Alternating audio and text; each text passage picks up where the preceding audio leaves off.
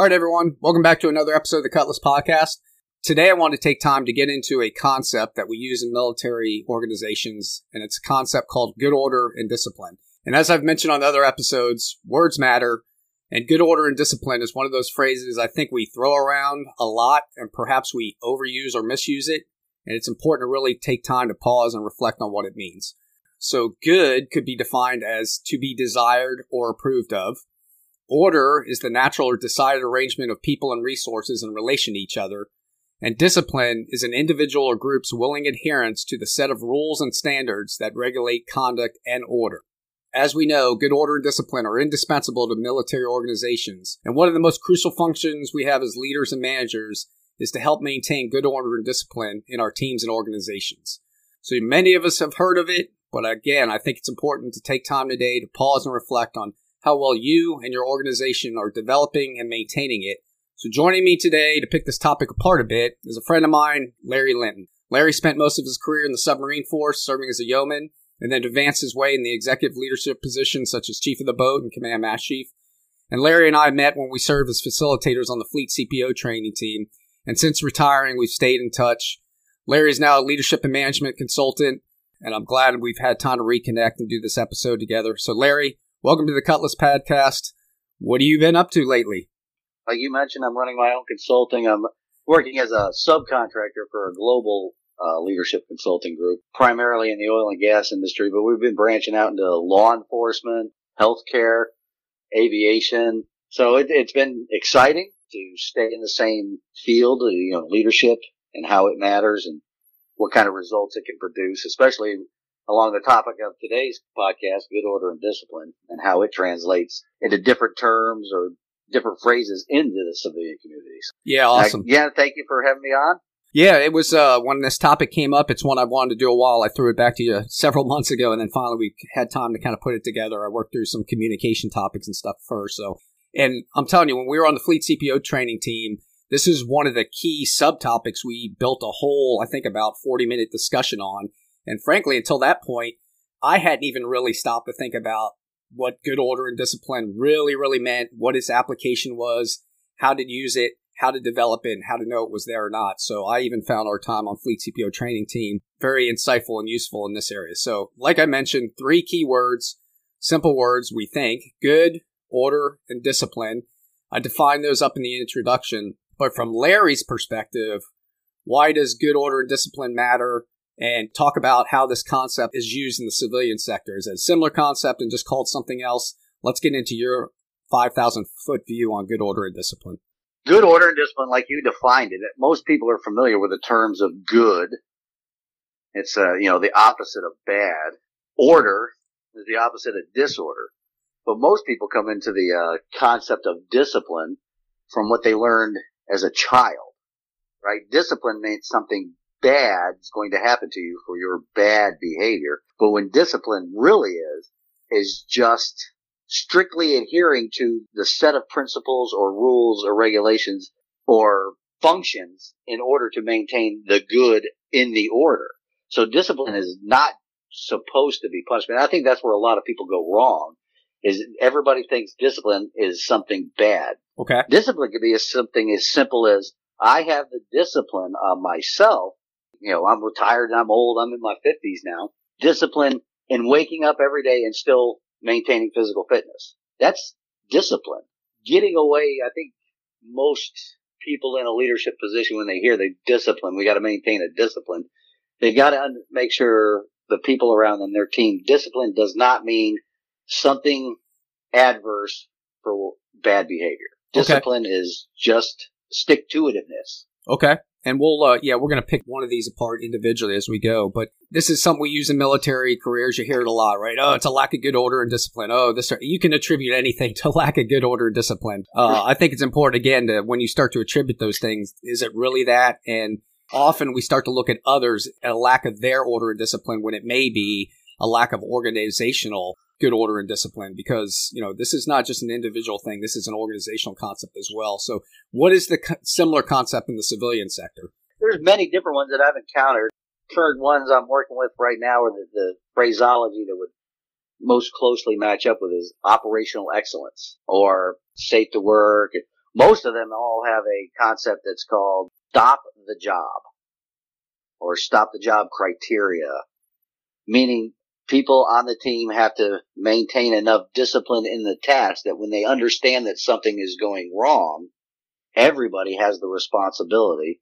In fact, everybody has the authority from the, the youngest individual performing the function or task to the, to the supervisory element in it. Everybody in there has the authority and responsibility to stop the task when they recognize something's going wrong. And that, that maintains their operational excellence or safe to work or safe for life. It takes discipline to keep people from getting killed. Yeah, I'm with you. So I think it comes down to, I think this is more, frankly, a management concept. I mean, there's leadership that comes into it, especially when you get into the implementing of discipline. But I think it comes down to getting effectiveness and efficiency in your organization, right? You want to be prepared you want to prevent negative outcomes, and I think those are management objectives. Uh, what are your thoughts on that? Yes, it takes management to put the, the controls in place that mitigate risk. So they have to find what areas of the task or what areas of the project or what areas of whatever's going on. They have to put in the controls, and that's a definitely a management function because those are administrative items mostly. Controls that mitigate risk. Yeah, discipline in that sense is definitely a management function by placing those controls in place and educating and training the team on to, hey, these, these are the things that can go bad. These are the things we put in place to keep those things from going bad. Yeah. Okay. So let's start with, uh, good. Like, like I mentioned, it sounds like we, we think we know good. Good is the opposite of bad, but it's also very subjective. So what sets the standard for good in organizations? Policies, training, good examples, good mentorship, giving the, you know, the right example of how to do things the correct way or the good way, not the bad way. I think that's the primary, the big drivers of good. Okay. Is policies and procedures that are, you know, written in place. Yes. And I think we call those standards. Good is like, right. hey, to the standard that is defined. Um, I did an episode on standards, so if you want to get into standards more, check that episode out. But that'll really dive in. Coming into this, you got to have a sense of what good is, and we're going to align good to what I would call the standard. So let's get into the order piece. How does order help ensure preparedness for units to promptly achieve mission or to have war fighting success? And what things should leaders, managers have ordered? That, that's a number of things. You can even go think of that in the logistic sense. People have to order the right tools the right equipment to maintain the order. You have to have the training on what the right order looks like.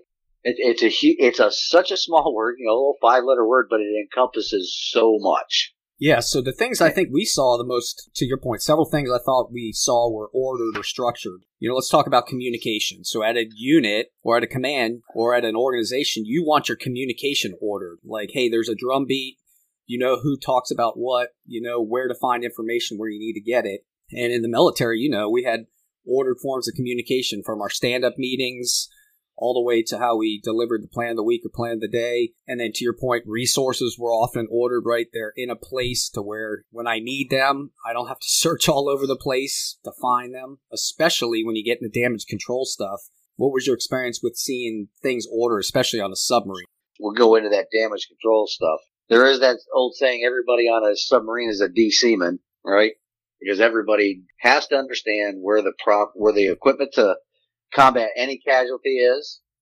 There's the responsibility for the maintenance on that equipment. There's a responsibility for all hands for the maintenance on the equipment, the care of the equipment, the storage of the equipment. All hands are responsible for the order of damage control from, you know, from the commanding officer all the way down to the newest reported on seaman that's just a messenger of the watch. It's responsible for cleaning and taking messages all over the ship. Everybody's understands where each piece of damage control equipment is, how it works, how it functions, and the proper maintenance of it. And if that order is not maintained, bad things happen. Or you can't promptly respond when you need the things that you need, right? Especially in a crisis situation people have to be ordered too. So what's what's your experience here with how we quote unquote order people? And I'm not talking given orders, but how do we organize? That's what I would think. How do we organize our people to get efficiency and effectiveness? Well, that starts in basic training, right? When you're getting everybody on the same page, getting them uh, socialized to the organization that they are part of, so they all are thinking along the same lines, or they all are trained to respond the same way. It's part of that socialization process in, into every organization. I've seen it in the oil and gas industry a lot where the deckhand, the tool pushers, everybody has a function and everybody is trained to that function. And it starts at the first entrance into that organization. So ultimately, it's like order could be people and things are where they need to be when they need to be. Would you agree with that? Right.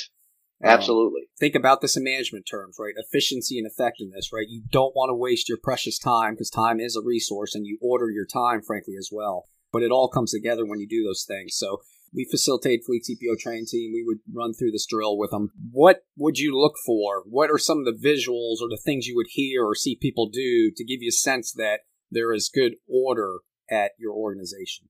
Well, uh, like you mentioned earlier, communication. You can walk up and down any pier on any naval base on the planet, and you can hear how the ship communicates, especially on the 1MCs that can be heard by ships in the vicinity or anybody walking along the pier. If those communications are bad, you can tell that other things are falling by the wayside too. Because if the order isn't maintained in the small things, it is definitely not maintained in the big things.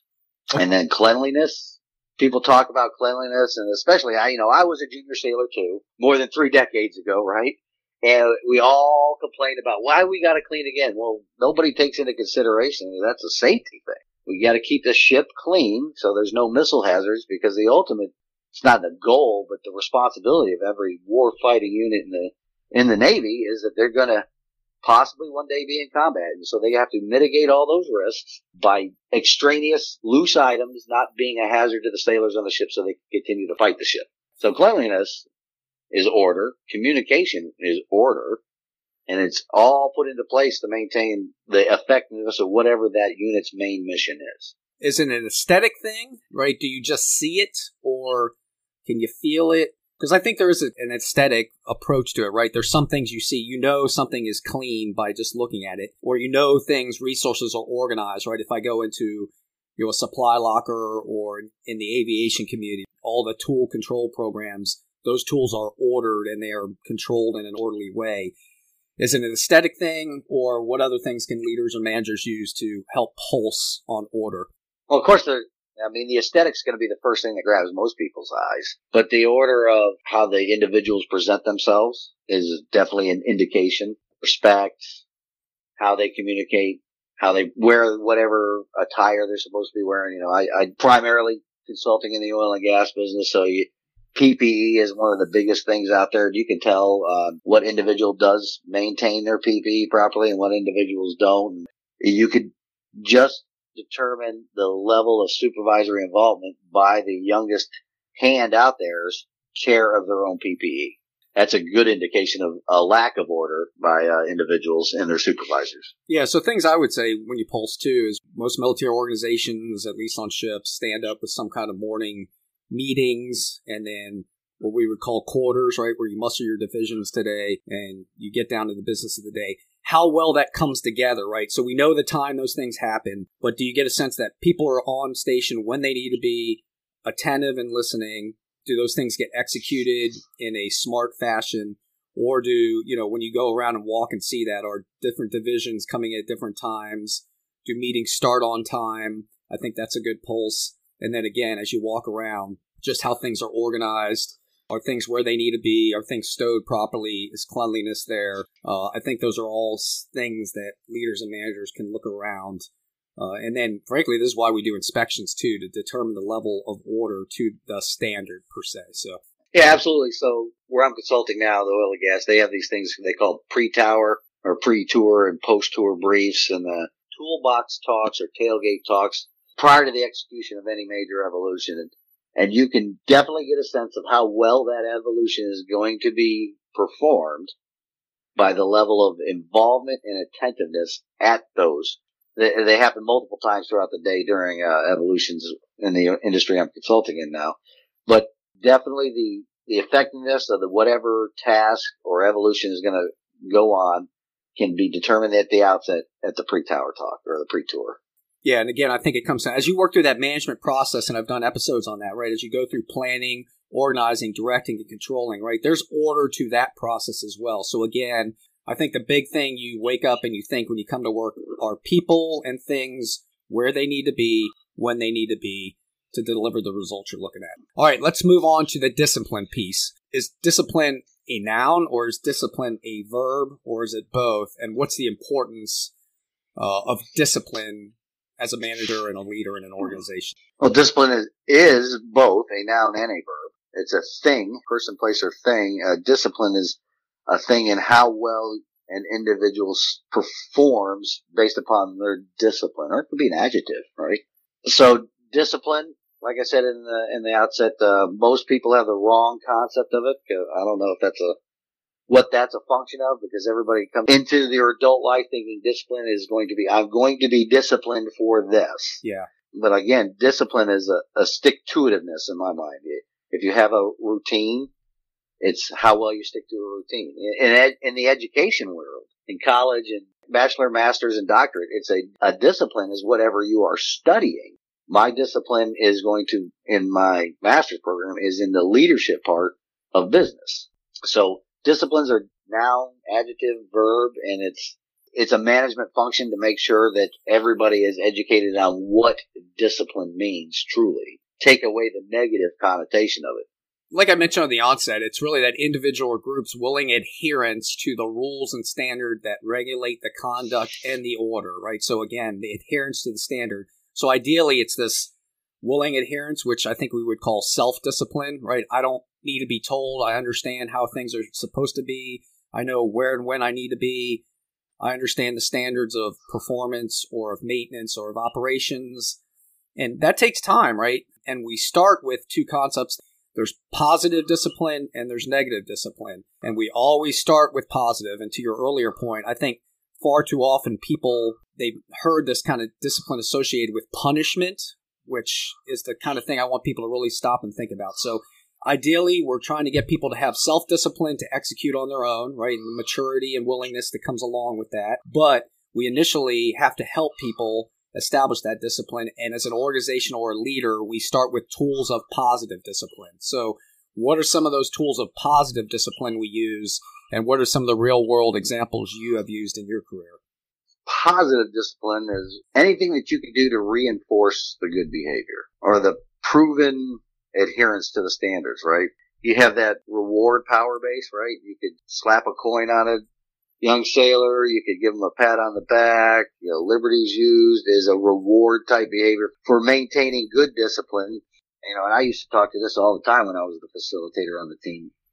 What happens to human behavior when you reward it? You get more of it. If you don't reward that good behavior, it's you, you've plateaued that. You either plateau that behavior or you've contributed to the the degradation of that good behavior. So people don't want to adhere to the standards because they don't they don't see anything in it for the, you know, the them. What's in it for me if I'm just going to continue to follow the rules strictly and nothing else happens and most attention is paid to the people that are not doing So what's in it for me has a lot to do with maintaining positive discipline because every, every human being likes to good, get a good pat on the back and a job well done. So the best thing that anybody from the juniorist supervisory level to seniorist or and management level is you you positively reinforce the good disciplines, people okay. maintaining that strict adherence. All right. Yeah, I think it starts. I go back to back to the standard, right? So if I want to get good, I got to get people trained and educated first up to good, right? So I think it starts with training and education functions, right? So as a leader or manager,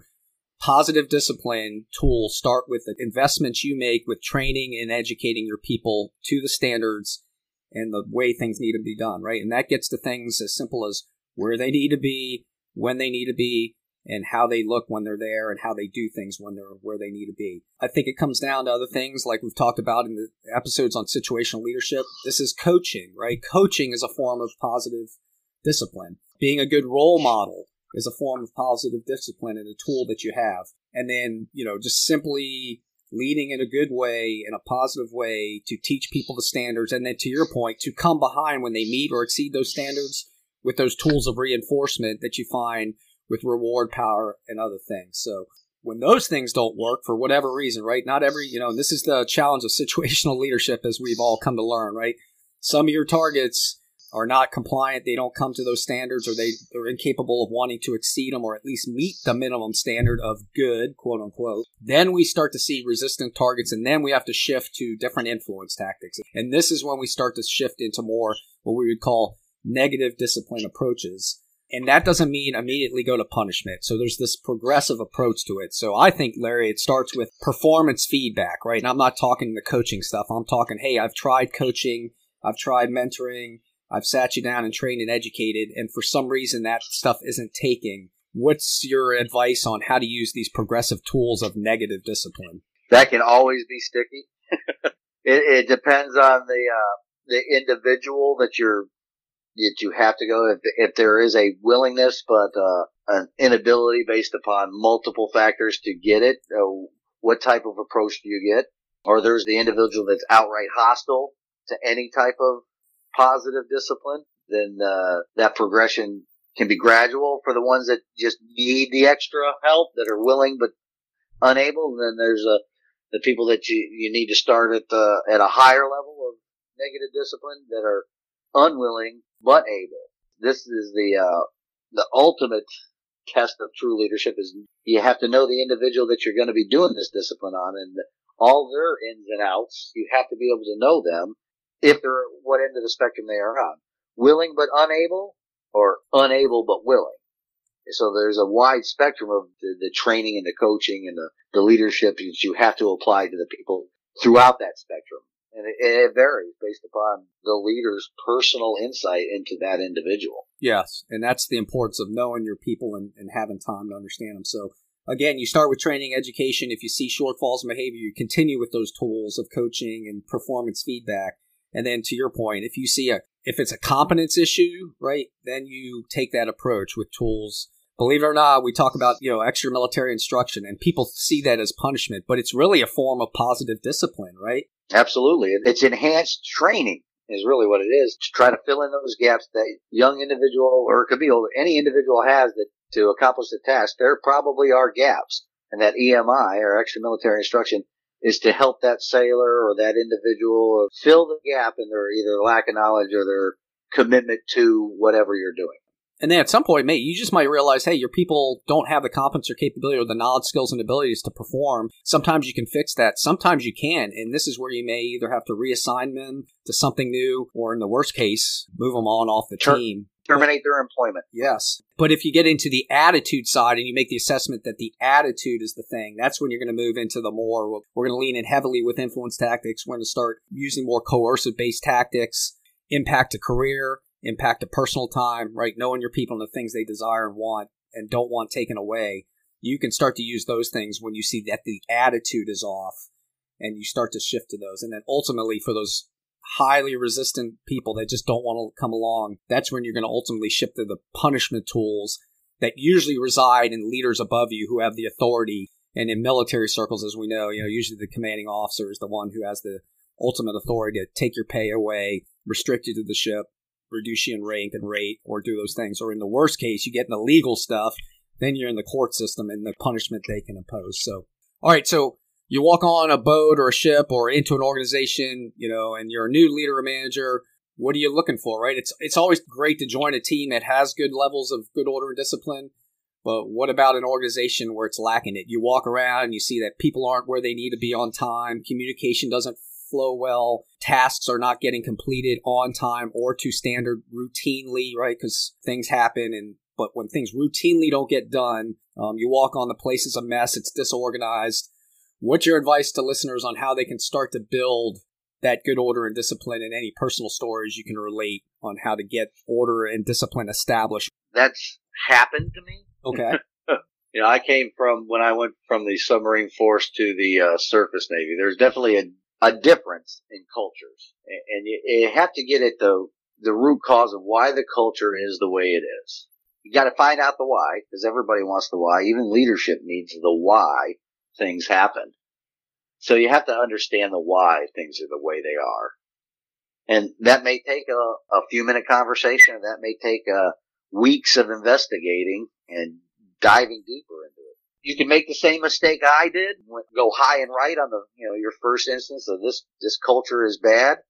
and I'm going to instantly fix it right now. And most people will understand the uh, nautical terms. You can't do a wild course change on a ship without heaving a lot of stuff over. To get the ship on course smoothly takes small rudder adjustments. So you have to find out what's wrong, find out or investigate the best ways to fix it because if you go high and right, you're, you're going to lose credibility or people will get that, you know, everybody says the first impression is the, the only impression you're really going to make. So if yeah. you're going there as the hot tempered, I'm going to fix everything. It's all on my shoulders right away. A, A, you're going to burn yourself out. B, you're going to alienate all your people. There's like an immediate assumption there on your part that they are the problem, right? I'm the one who knows what's right.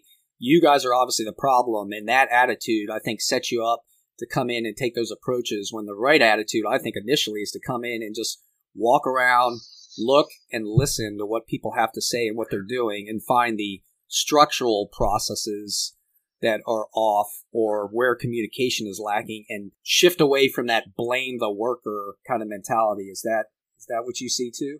Absolutely, because uh, you have to figure out who whose culture is the incorrect one or the what culture is appropriate to have in whatever community or environment you're in.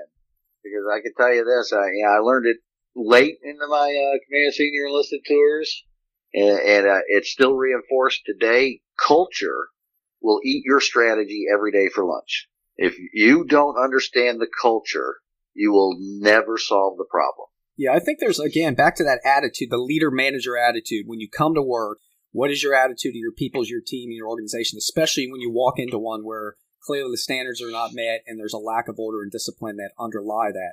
So do you wake up thinking, you know, oh man, I got to go in and fix this jacked up organization? Or do you come to work knowing that most of your people are coming to work, the leaders, the workers, the whole team is probably coming to work, waking up, wanting to make a difference, wanting to do their jobs and do them well. And usually it's a lack of resources, it's poor communication. You know, things are just, again, disorganized and there's a lack of order to those things that lead to getting people and things where they need to be and when they need to be or perhaps a lack of, again, the tools of positive discipline are not at the command, right? So training and education is lacking. Perhaps key leaders are not being good role models.